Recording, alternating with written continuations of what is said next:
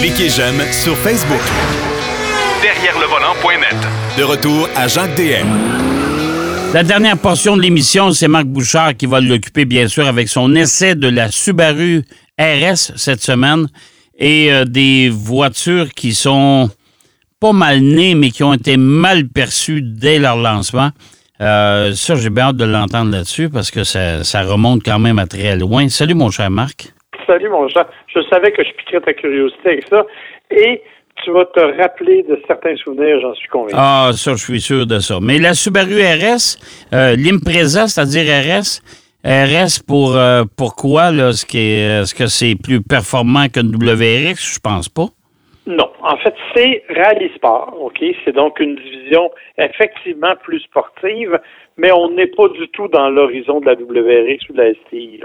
On demeure très sobre avec une Impreza assez standard. Euh, alors que l'Impreza traditionnelle a 152 chevaux ou à peu près dans les versions d'entrée de gamme, la version RS arrive avec le moteur Boxer 4 cylindres 2.5 qui développe 182 chevaux et 178 livres-pieds de couple. OK. Bon, écoute, c'est 182 chevaux, c'est quand même raisonnable pour une compacte. Là. Il y a quand même des éléments particuliers qu'il faut retenir.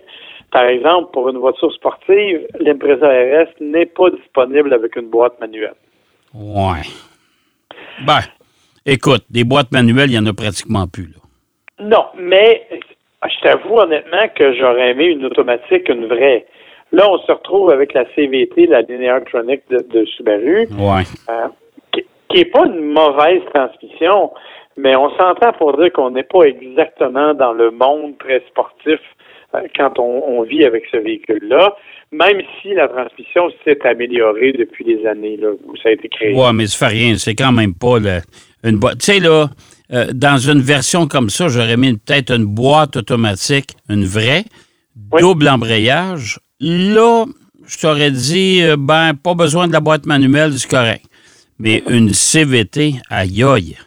C'est ça. Exactement mon, mon impression aussi. Euh, j'avoue que c'est, comme je te dis, c'est correct, mais tu sais, parce qu'il faut quand même réaliser quelque chose.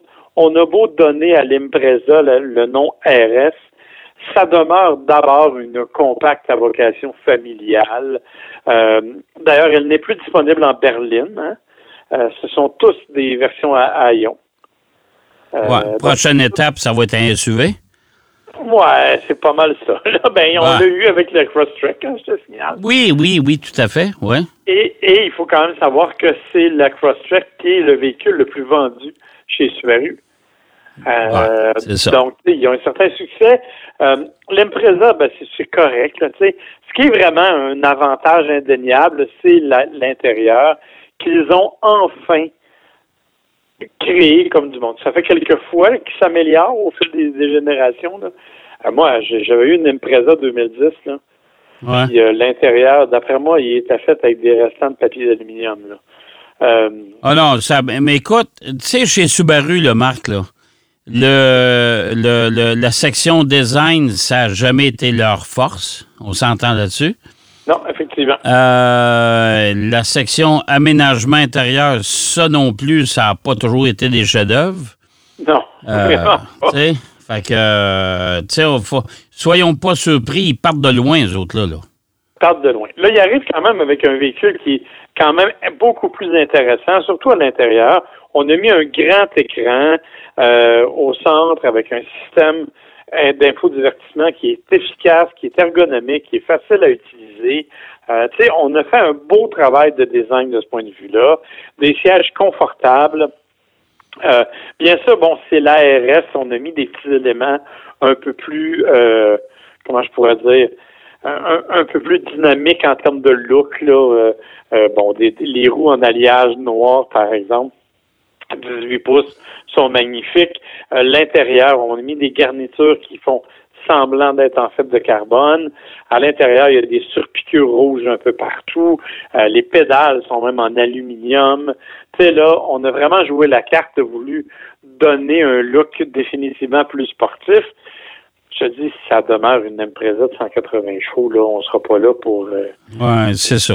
On l'a, habillé, mais euh, ce qu'il y a en dessous de l'habit, c'est pas ça. Effectivement. Euh, par contre, évidemment, comme je l'ai dit, un grand écran de 11,2 pouces qui est vraiment agréable au niveau de l'usage. Euh, ça, ça c'est, le fun. La qualité des matériaux, définitivement, c'est beaucoup, beaucoup, beaucoup amélioré.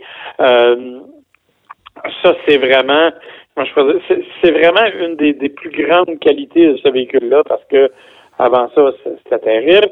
Et là, ben, on arrive aussi avec beaucoup, beaucoup de qualité de sécurité.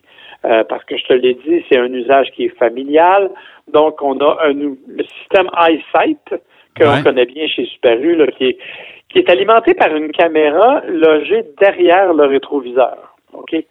Euh, cette caméra-là, elle avait tendance sur les anciennes, ben, je dis les anciennes, sur les, la, la, dernière génération de Subaru à devenir facilement distraite, si tu veux, par les éléments extérieurs. Euh, entre autres, si s'il faisait trop clair, si tu avais le soleil d'en face, tout d'un coup, ça se désactivait. Ah bon? parce qu'elle ne voyait plus rien. Or, maintenant, on a créé une caméra qui est plus large, qui a un angle plus grand, donc ça permet de faciliter, entre autres, la reconnaissance des piétons et des cyclistes, mais surtout, on a amélioré la reconnaissance des couleurs. Et ça, on l'a fait quand on a lancé la Outback. Euh, donc, on a amélioré la reconnaissance des couleurs, ce qui fait que ça diminue considérablement, disons, les interruptions inutiles de service au niveau du eyesight. OK.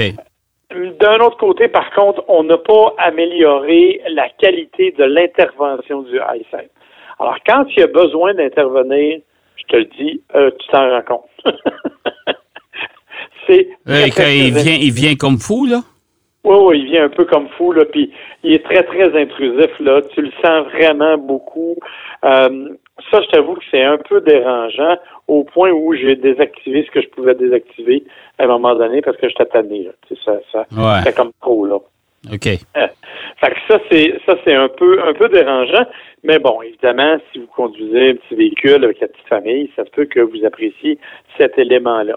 Évidemment, on a parlé aussi, il y a un espace de chargement qui est quand même intéressant euh, parce que c'est un, un hatchback. Donc, on a un espace qui est prévu pour le chargement euh, agréable. Et bien sûr, on a des affaires euh, qui sont un peu plus sportives au niveau de, par exemple, euh, on a modifications qui sont rendues un peu plus agressives.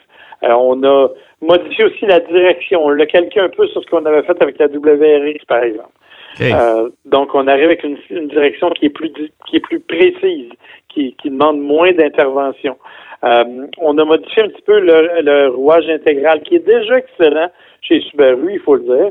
Le fameux rouage intégral euh, symétrique à prise constante. je, trouve tellement le nom beau. Euh, mais, donc, on a un peu amélioré ça. On a modifié, en fait, la, gestion du couple là-dedans. Donc, ça fait vraiment, de ce point de vue-là, un véhicule qui est agréable à conduire.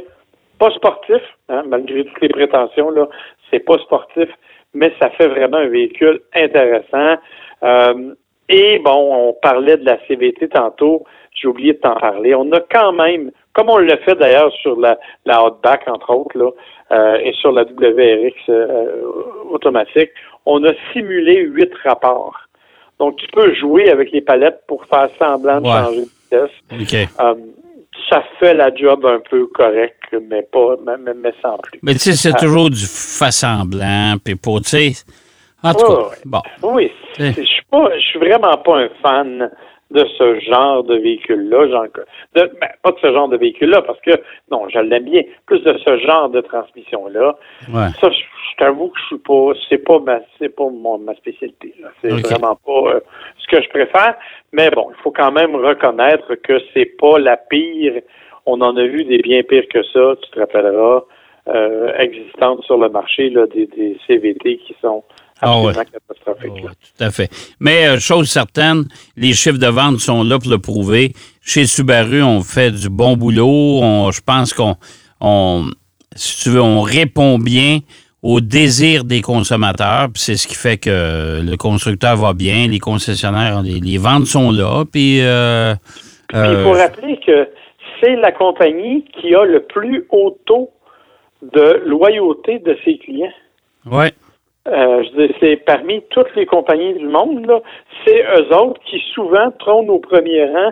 Donc, les gens vont commencer avec l'Impreza, justement, Ouais. puis l'entrée de gamme, puis ils vont après ça se diriger ben, tranquillement là, vers euh, une Outback s'ils veulent quelque chose d'un peu plus, un peu plus euh, agressif, je te dirais. Ouais. Euh, sinon, ils vont aller vers le Forester, vers le Ascent, même à la limite, là, qui est le, le gros trois rangées. Donc, il y a vraiment une progression chez Subaru qui est intéressante. Et tout, toutes les Subaru ont, il faut l'avouer, une caractéristique similaire au niveau de la conduite. Euh, tu sais, quand tu es dans une Subaru, tu le sais. Ouais. C'est pas c'est pas particulièrement sportif, c'est pas particulièrement exaltant, puis je me suis pas mis à friser d'un coup sec, mais tu sens non, mais c'est parce que c'est ça. Si tu m'avais dit ça, frisé d'un coup sec, je t'aurais dit, écoute, euh, ça fait longtemps de se faire ajuster tes lunettes, là, mais ça va. Écoute, ça se passe. Mais évidemment, euh, on est, il y, a- il y a une espèce de conduite similaire à peu près à tous les modèles Subaru, et on l'a très bien reproduit avec l'Impreza. L'Impreza qui, en passant, parce que je suis sûr que tu vas me poser la question, dont le prix varie de 29 000 à 37 000 dollars, mais ça, je te rappelle que ça inclut transport et préparation, par contre. OK, ben, calme. 29 à 37. Bon, euh, je te dirais qu'on est pas mal, euh, on est pas mal, écoute, c'est quand même bien en bas du 64 000 du prix moyen payé pour un véhicule au Canada, là. Fait Puis à qu'au moins- 29 000, c'est dans le prix d'une Honda Civic, hein, de base. Ouais, ouais, tout à fait.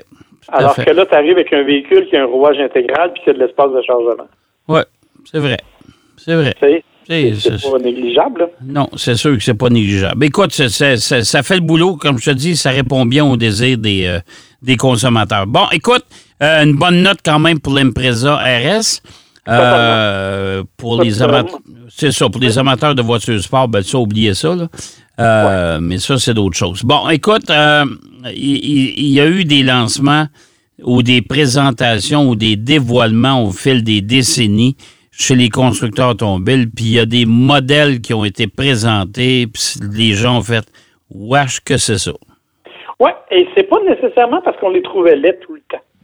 Euh, Il y en a que c'est pour d'autres raisons, honnêtement. » OK, OK. Le premier, ça me fait un petit peu de peine dans mon cœur, euh, parce qu'on commence au début des années 2000, alors tu auras compris que celui qui a été le plus mal reçu et qui fait encore partie de la majorité des listes. En fait, il y a quelqu'un qui a publié une liste l'autre jour, euh, les 20 véhicules les plus imbéciles de l'histoire, et Ouais. il était au numéro 1. C'est la Pontiac Aztec. Ouais, mais ça, écoute, toi, tu été soigné, là. C'est ça. OK? Et, et là, le, le goût est revenu.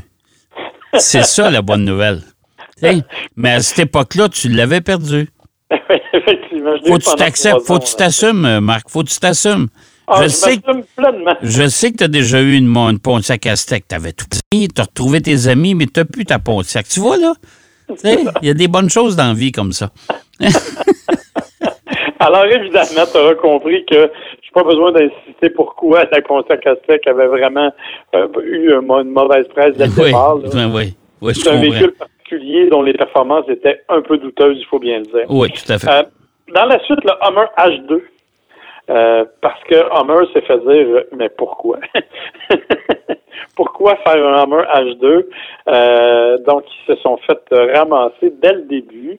Et d'ailleurs, ben, ça a apparu dans les ventes parce que le, le modèle n'a pas duré très, très longtemps. Non, ça c'est vrai. Trop gros, euh, énergivore. Puis pour les et durs, c'était pas un vrai Hummer. Hein, non, puis ça allait pas en route, cette affaire-là. Puis Non, non, ben non. ben il y avait de la misère. Fait que, tu sais, c'est comme, c'est un simili euh, Hummer, puis ça n'a pas vraiment fait de la job. Ouais. Jaguar X-Type 2001, Ouf.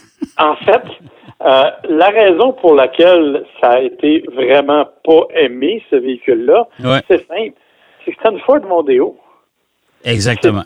Ouais. C'était littéralement une Ford Mondeo Ouais. qu'on a juste badgé Jaguar en, en refaisant la grille avant. Ouais, ouais, puis ça, ça n'a pas, ça a pas passé, ça. Non. Ah non, tellement pas. Non. Mais un véhicule que je connaissais pas, Ouais. le Lincoln Blackwood. Ah, mon Dieu, je me souviens de ça. Le F-150, là. Moi, c'est ça. Et Le Blackwood avec la boîte en arrière, avec les espèces de lignes dessus, là. Un- un- un- ils ont essayé d'imiter euh, du, du bois. C'est ça qu'ils ont Oui. fait, là. Oui, oui. Oui, je me Ouais, souviens de mais ça. Et la partie avant, c'était celle du Lincoln Navigator. Ouais, ouais. On- C'était pas beau, ça. On dit que proportionnellement, dans l'histoire, c'est le pick-up qui a coûté le plus cher d'essence. Ouais, puis c'était pas beau, puis c'était c'était disproportionné. Ouais, Parce que t'avais un Lincoln Navigator avec une boîte de Ranger en arrière. Tu sais, ça, fait, ça fitait pas, là. Ça fitait pas. Non, Non. ça fitait pas. Non. Dans la série de ce qui fitait pas, le Chevrolet SSR. Oh mon Dieu. tu vois, je te rappelle des souvenirs. Oh, le fameux véhicule qui était monté avec un moteur V8 là-dessus, Ouais. euh, un gros vroom vroom, qui ont vendu la première année 83 000 Ah ouais, c'était épouvantable. La deuxième année, 72 000 Ça, c'était le pick-up convertible, ça. Exactement. Ouais. Et la troisième année, ils l'ont vendu soit 59 000 Ouais. Il a perdu 30 000 piastres neuf. Moi, je me souviens avoir, avoir roulé ça, là. Celui que j'avais, il était comme violet, là. Oui. Déjà qu'en partant violet, j'aime pas ça. Et ça, ça avait la particularité d'avoir une boîte de chargement avec un gros couvert sur le dessus, là, Oui, qui s'ouvrait vers le haut, là. Mais quand ton stock glissait dans le fond de la boîte, bonne chance. Oui, parce que là, puis en plus, le fond est en tapis. Oui. Fait qu'il fallait que tu t'en ailles dans le fond du camion, puis quelqu'un te tirait par les jambes, te sortir de là. C'était pas drôle. C'est à peu près ça. C'est bien ça le pire. Oh mon Dieu. Alors, euh, si on continue, on va Ouais. en sauter quelques-uns parce qu'il y en Ouais. a des moins intéressants. Ouais. Le Jeep Commander, qui a vraiment pas été un hit, on s'en doute. Ouais. Le Jeep Compass de première génération, Oh, qui est mon un Dieu. monumental. Ouais. La Chrysler Sebring, ça va.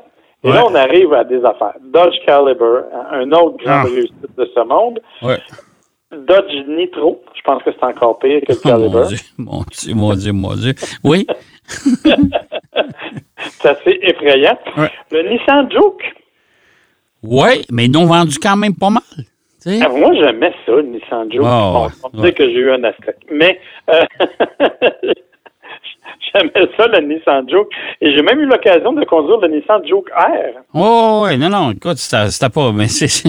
Moi, j'avais posé la question au designer à l'époque, puis euh, d'ailleurs, je n'ai parlé avec Pierrot un peu plus tôt, là. Mais Uh-huh. euh, j'avais dit, notre ami Didier Marceau avait, m'avait cédé la parole là, au début. Et puis, euh, la première question que j'ai posée, puis j'ai été le premier, j'ai dit Qu'est-ce qui s'est passé dans la nuit du 10 au 11 Là, je peux te dire, ils m'ont tous regardé avec, avec des yeux de poisson mort. Qu'est-ce qui est allé dire là?